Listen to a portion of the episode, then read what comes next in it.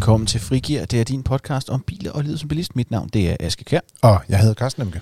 Og i dag der er vi nede og lave nedslag i noget med elbiler. Det er sådan, at vi er sidst på ugen, så vi taler om livet som bilist, hvor vi om, øh, i starten af ugen taler om biler som mere specifikt.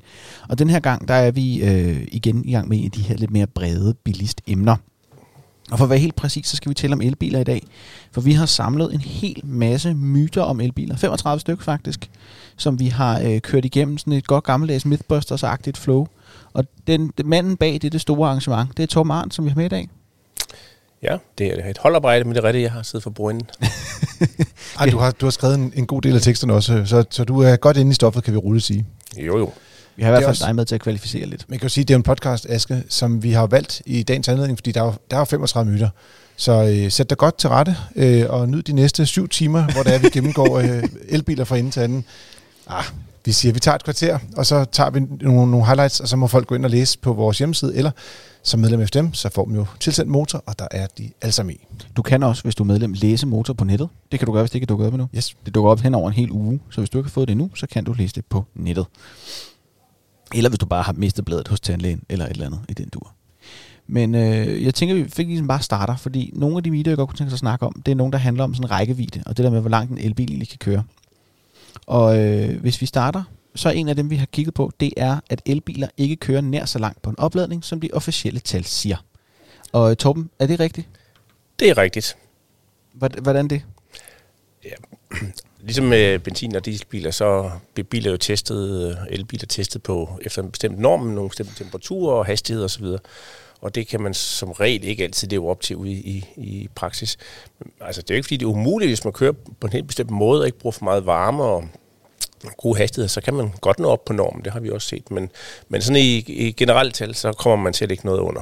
Og altså har du en, er der, har vi sådan et sjus på, hvor stor afvisen, af, afvigningen er? Jamen, jeg tror faktisk, i, i virkeligheden den største udfordring er lidt, at, at øh, altså, det er jo en norm, det vil sige, den bliver målt på en bestemt måde. Det vil sige, hvis det er om sommeren, så kan du godt ved, ved blandet kørsel opnå det, men om vinteren, hvor det er, at bilen skal bruge mere energi, og, og her der bruger elbilerne altså ret meget energi på at varme op og holde batteriet i den rigtige temperatur øh, end videre også, så, øh, så, så kan man godt miste omkring sådan cirka tyve procent øh, rækkevidde mm. om vinteren. Og så kan man sige, så kan man begynde at, at lægge endnu mere til, ja, så er der rækkevidden, eller om vinteren, og så er, er der også øh, hastigheden. Øh, nu måler vi jo typisk, Carsten, når du er ude at måle, så er det mm. ved et hundrede og ti, og allerede der, der går det noget ned. Øh, men vi er jo lidt vant til at hjemme og køre et hundrede og tredive på en stor del af de lange strækninger, og så, så ryger der altså endnu mere. Ja, så det altså på motorvej, der har det ikke så godt generelt set. Men man kan også sige, vi har også nogle, øh, nogle kolleger i Norge, som ligger og tester med meget lave hastigheder, og de opnår altså rækkevidde, der er længere end fabriksopgivelserne. Så det mm. afhænger virkelig meget af, hvordan man kører faktisk. Ja, øh, og det er så til den næste myte, som er, at det går hårdt ud over rækkevidden at køre på motorvej. Øh, og så kan jeg næsten regne ud, at der er svaret ja. Ja, det, det gør det. Det gør det. Nok måske endnu mere end det første, vi sagde med, at det ikke kunne køre lige så langt på normen, for det kan det jo i nogle tilfælde. Men motorvejen, der, der, der bonger den lidt hårdt ud. Og hvor, hvor, hårdt, hvor hårdt er hårdt? Jamen, Carsten, du har jo tallene for, for et hundrede og ti, ikke? Der, hvor langt sådan en I D tre, den kunne køre. Ja, altså jeg vil sige, det, det, det varierer en lille smule fra model til model, og hvor, skal man sige, hvor, hvor godt de er egnet til at køre på motorvej.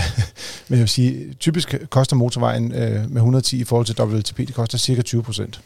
Så no, mm. nogle er lidt over, og nogle er lidt under. Det er lidt forskelligt.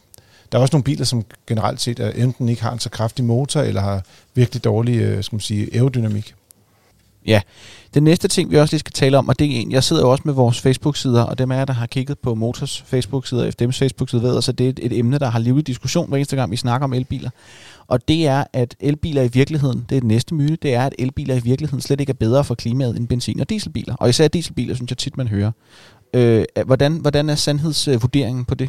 Jamen, helt kort sagt, så er de bare bedre for klimaet. Og hvordan det? Det, de, totalt set så kommer der ikke så meget C O to og andre drivhusgasser fra en, fra en elbil. Øhm, strømmen kan man jo ligesom diskutere, hvor, hvor grøn den er. Den er måske meget grøn eller lidt grøn. Men så kommer der også en del, øh, brugt en del energi ude i minerne og på fabrikkerne på at lave de her batterier, som jo er meget store. Det er sådan nogle, der vejer tre hundrede til fire hundrede kilo, og som, som kræver meget energi og bliver lavet nogle steder, hvor de ikke har grøn energi, typisk. Men er det så også, altså når de ruller ud af fabrikken, er de så, er de så stadigvæk mere miljøvenlige? Ej, de, de er pænt bagud, når de ruller ud fra fabrikken. Så spørgsmålet er, hvor lang tid der går, inden, inden at det ligesom er bedre end en benzin- og en, og en dieselbil. tiden arbejder for elbilen, fordi benzin- og dieselbilerne, der, der bliver brændstoffet altså ikke mere grønt over tid, medmindre de begynder at opfinde nogle syntetiske brændstoffer. Så, øh, så i, i det sammenligning, skal man sige, sammenligning mellem det benzin og diesel, vi har i dag, øh, der vil elbilen blive grønnere og grønnere over tid. Ja, man siger, altså den er bagud, når den ruller ud fra fabrikken, så spørgsmålet er ligesom, hvor, hvor meget, meget bedre den når den så at, at blive i sit liv, og det kan man regne ud på, på mange måder. Vi har brugt, vi kigger på fire undersøgelser, sådan nogle livscyklusanalyser, hvor man prøver at se på, på alt. Øh, der medgår også skrotning, og hver eneste lille dibidut, og metaludvinding, og, og minedrift osv. Og faktisk den mest negative af de fire, det er Polestar, som er et svensk-kinesisk elbilsfirma, som har sammenlignet en Polestar to og en Volvo X C fyrre. Og de når frem til, at, at med europæisk strøm, så skal den køre otteoghalvfjerds tusind kilometer, før den er, den er mere klimavenlig. Men så er der stadigvæk et godt stykke op til de, de to hundrede tusind, som man har regnet med i regnestykket. Så, så det er en, en pæn gevinst. Og som Carsten sagde, så bliver strømmen jo mere og mere grøn, som årene mm. går. Så det ser væsentligt bedre ud om fem år eller ti år. Og det gælder også de elbiler, man køber i dag.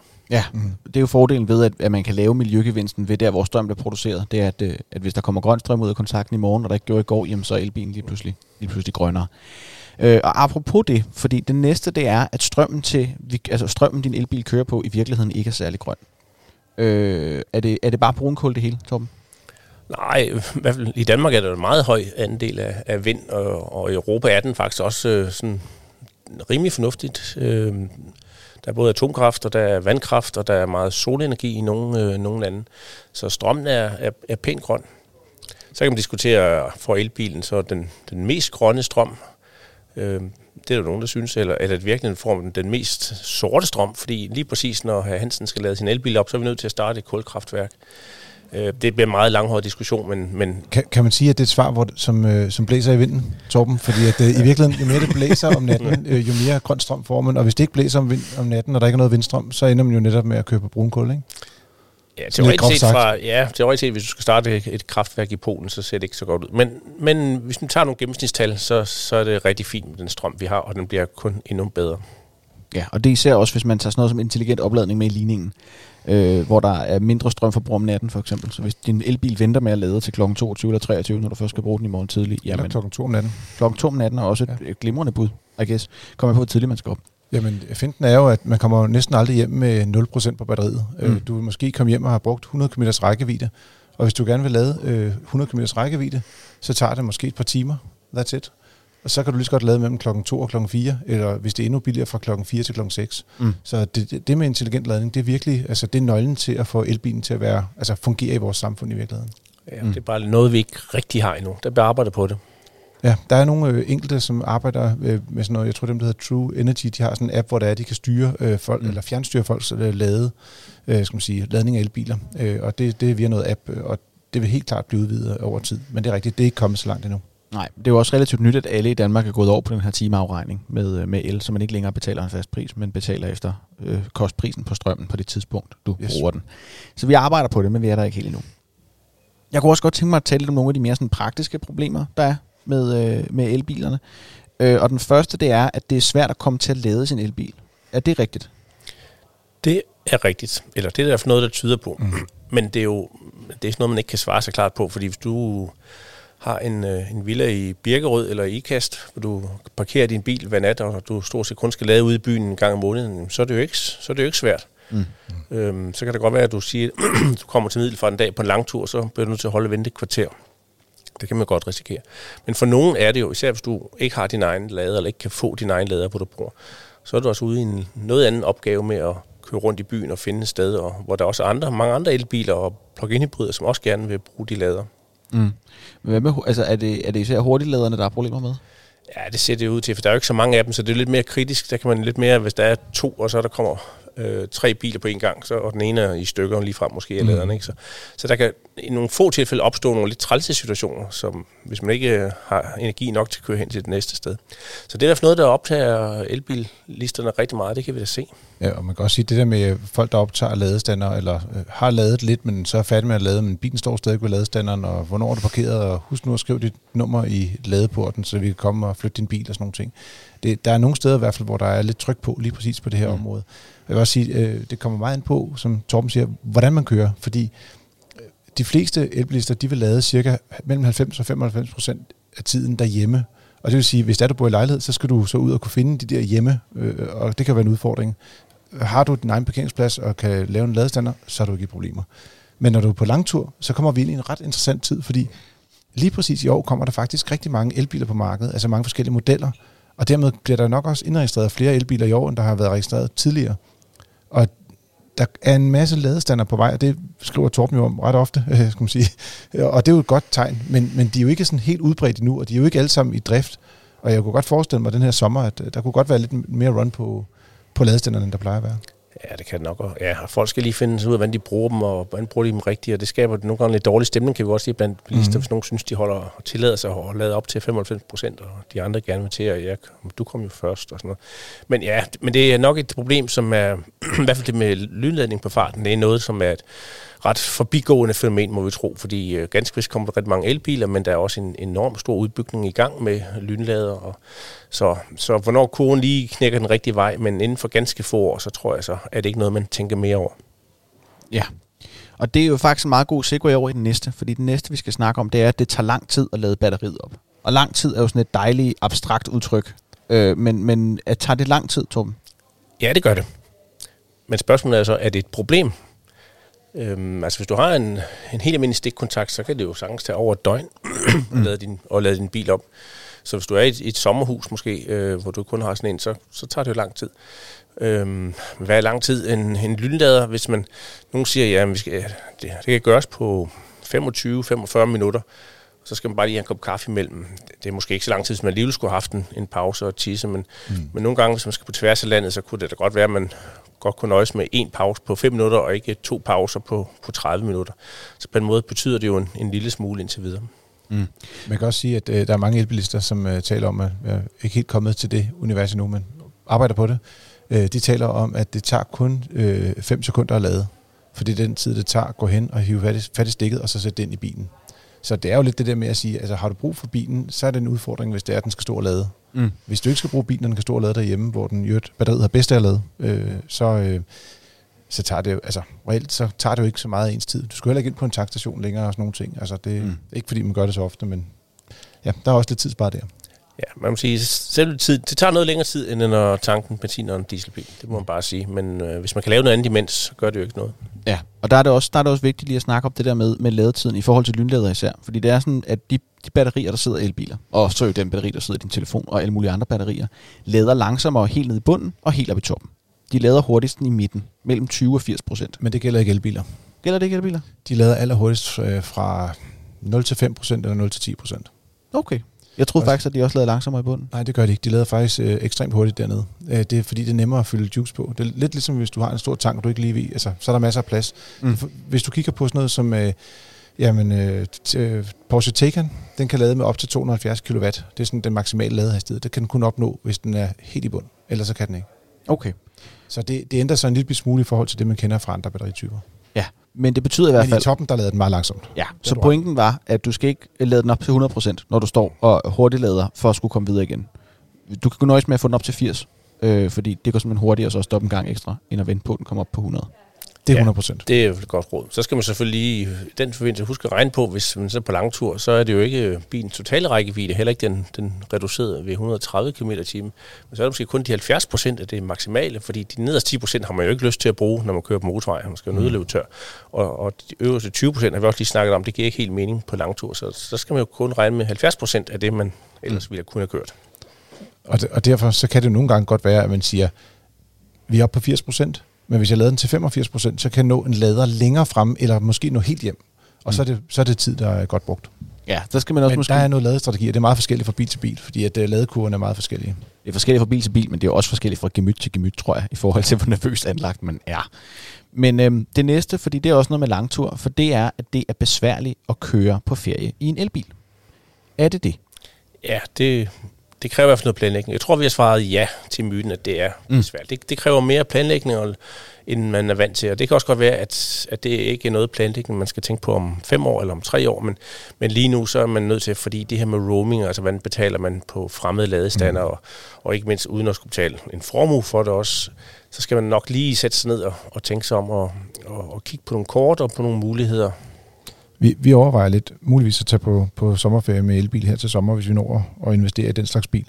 Øh, og, og en af de tanker, øh, som er anderledes i forhold til tidligere, det var, før ville man sige, at vi kører sytten hundrede kilometer på en dag. Men hvis det er med elbil, så regner vi kun med at køre måske tusind eller elleve hundrede. Mm. Fordi vi kan ikke nå mere på en dag, fordi vi skal jo lade et par gange undervejs. Og, og så tror jeg simpelthen, man kommer til med de her elbiler og holde lidt mere bilferie, som man gjorde i gamle dage, dengang hvor man heller kunne holde ud og køre lang tid i bil, så at sige. Øh, så at man simpelthen ændrer sin, sin ferieform i forhold til det, man er vant til med en, med en dieselbil for eksempel, eller benzinbil. Det er simpelthen mere nostalgisk faktisk. Ja, det kan være, at alle kun kører til Hartsen og holder sommerferie. Det ja, finder vi ud af. Så kan man få nogle slummertæpper, det er skide godt. Øh, det, det næste, vi også lige skal hive fat i, det er, at man ikke kan have en elbil, hvis man bor i lejlighed eller hus uden indkørsel. Og hvordan er situationen der? Ja, det er jo nok der, vi siger, at delvis rigtigt støgt, de man ikke kan, men vi var inde på det lidt før også, ikke? Det gør dagligdagen lidt mere besværligt, hvis, øh, hvis man ikke får en, en fast ordning. Altså hvis man slet ikke har en ved sin lejlighed, ja, så, så skal man jo bruge lidt mere, i hvert fald noget mental energi hver dag på, eller når man skal lade, for, for at finde sted og flytte den frem og tilbage, og så må den heller ikke holde der hele tiden og så videre. Det er i hvert fald ikke god stil. Mm-hmm. Så på en måde, så er, der, så er der nogle typer lejligheder eller rækkehus, hvor man ligesom skal, først skal være enige om det i boligforeningen, og der skal investeres måske flere millioner i kabler og, og fælles lader og et betalingssystem. Så det er også lige en, en hurdle, man skal over, ikke? Det, det bliver vi nok også klaret her de næste, de næste ti år, eller lidt hurtigere måske. Mm. Så kan man ligesom fjerne den myte i, i, i en vis omfang. Ja, der er også kommet et bygningsregulativ, der gør, at nye øh, lejlighedsbyggerier for eksempel skal forberedes til, der skal forberedes til elbilladestandere ude på parkeringspladsen. Jeg kan ikke huske, hvor mange pladser per øh, lejlighed, men der er sådan et eller andet der. Så der er begyndt at komme nogle krav om, der skal laves noget af det dyre arbejde under jorden. Ladestanderen står der ikke, men noget af det dyre underjordsarbejde skal laves. Så det er et problem, der kommer til at løse sig på sigt, men lige nu er det stadigvæk sådan rimelig bøvlet. Og det kommer meget an på, hvad for en, skal man sige, altså nu, nu bor jeg bare et helt almindeligt hus, så der er det ret nemt, der kan man selv få lov til at trække tingene ud. Vi har også nogle kolleger, som bor i sådan nogle øh, områder, hvor der er, de bor i rækkehus, men hvor der er, der er noget fællesareal, og parkeringspladserne er sådan et sted, og så skal alle sammen være enige om, at nu investerer vi de her millioner i det, fordi der er ikke nogen, altså øh, skulle jeg sige, mor Mette, der kommer og betaler for det hele. Så sådan det. Ja, så om det er rigtigt eller forkert, det er jo meget individuelt, så, men pointen er her dybt set bare, at man skal lige gøre dem af sig selv og, og tænke sin egen dagligdag og muligheder igennem, inden man, man køber elbilen. Om man skal have den nu, eller man lige skal vente to-tre år. Mm. Øh, den sidste, jeg godt kunne tænke mig, at vi hiver fat i, for vi, vi er begyndt at blive en smule presset på tiden, jeg kunne godt tænke mig også at have tid til at runde af, jamen det er, øh, at det kræver en bunke af apps og kort og chips og abonnementer og alt muligt andet for at lade på farten. At, hvordan er det med det? Det er rigtigt, eller delvis rigtigt. Det, fordi netop som vi talte om før, der er ikke sådan rigtige standardløsninger indtil videre øh, med betalingskort. Det er ikke helt så enkelt som en, med et benzinkort eller kreditkort, desværre. Der findes også nogle enkelte skal man sige, brikker, for eksempel fra plugsurfing, hvor det er, at det, det fungerer godt nok på flere forskellige standarder, men der er bare en ret markant mere pris. Og derfor så har man, hvis man har lyst til at have nogle penge, også bagefter, så vil man nok finde en anden løsning. Så det er, det er lidt en jungle, det der med at have flere forskellige brikker, og det gør det endnu værre, hvis du skal ud og rejse i udlandet for eksempel. Fordi at selvom, altså, der kan du også betale med de her forskellige kort, men der skal man så finde ud af, hvis man vil gøre det billigst muligt, øh, mm. så skal man finde ud af, hvilken løsning der er den bedste. Der kan du godt spare måske øh, to kroner per kilowatt-time, det vil sige en opladning, kan du måske spare hundrede kroner på, øh, ja. Vel en anden løsning. Men hvad, Carsten, har du sådan et, et firkantet tip til, hvis man, hvis man, hvordan er den nemmeste måde at navigere ladejunglen på, tror du? Jeg tror ikke, der findes noget nemt tip til det, desværre, ikke lige nu. Så, øh, men øh, altså, der findes jo både abonnementer, hvor du kan, kan lade, øh, men så er, du, så er du låst til for eksempel et ladenetværk i Danmark, er det jo E.O N og, og Clever, der ligesom er de store der. Mm. Øh, ja. Men ellers så, så kan, der er nogen, der, der har brikker til begge dele, og også har en plugsurfing-brik, fordi at, så ved man ikke, om det ene fungerer eller det andet fungerer. Jeg har også nogle gange haft udfordringer med, at de der brikker ikke virker, eller at betaling med mobiltelefon ikke virker på en, på en stander, så står man der og venter lidt, og jeg vil sige, når du står på en lynlader, så er du kommet et sted hen, hvor der er, du har cirka ja, fem til ti kilometer tilbage. Så skal du lade. Du kan ikke, du kan ikke bare sige, nå, vi tager den næste. Fordi der Arh, er så, er du, så er du uforsigtig, Carsten. De fleste F D M's medlemmer, de vil nok være lidt mere forsigtige og sørge for at altid have ti til tolv procent tilbage. Ja, man kan måske lige have til... Ja, ja, ja. Men det er også lidt afhængigt af, hvor langt man kører, synes jeg. Det, ja, det, det Carsten, han er lidt en bandit. Øh, det er i virkeligheden det. Det er fordi, det, det er jo, når han kører de der testbiler, så er det jo ikke hans egen, så han kører dem bare flad, han er ligeglad. Det er det, der simpelthen er svaret på. Jamen, jeg kunne løbe tør én gang, og det var med vilje. Så det, det vil jeg godt sige til mit forsvar. Så man, man kan godt regne med de der øh, rækkeviddemålinger sådan i, i en vis udstrækning. Mm. Jeg har engang, jeg har engang, vi har engang været meget, meget tæt på, vil jeg sige. Jeg har engang været meget, meget tæt på. Jeg har været Ej, I løb faktisk tør. Ja, vi løb tør, og så blev ja. vi skubbet de sidste to meter på, ja. på ladepladsen. Men det er, hvad det er. Øh, men, og for øvrigt vil jeg lige sige, der er en lille smule støj i baggrunden. Det er ikke, det er ikke fordi, der er nogen, der er gået ind i rummet bag ved dig, som du ikke har opdaget. Øh, det er fordi, at vi af coronahensyn står i sådan et storrumskontor, og derfor så er der sådan lidt summen og energi behag os. Så øh, det beklager jeg. Til gengæld, så vil jeg gerne sige, at du lytter til FRIGEAR. Der er rigtig mange flere myter end det der. Vi har gennemgået syv styk, og der er femogtredive i alt. Mm. Så der er rigeligt at grave sig ned i, både inde på f d m punktum d k og i det seneste nummer af Motor. Tusind tak, fordi du var med, Torben. Helt i orden, så må I læse alle myterne. Ja, og der ligger selvfølgelig også link til dem nede i episodebeskrivelsen.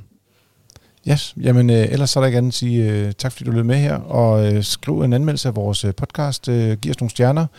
Øh, send en mail til os på podcasten at f d m punktum d k. Det kan være, at du har flere myter, du synes, vi skal have taklet en anden gang. Det ved, man ved aldrig, om, om det kan være en tur rundt i managen igen. Vi modtager gerne flere my- myter, det vil jeg sige. Ja, tak. Ellers vil jeg bare sige tak for denne gang. Vi høres ved. Og god tur derude.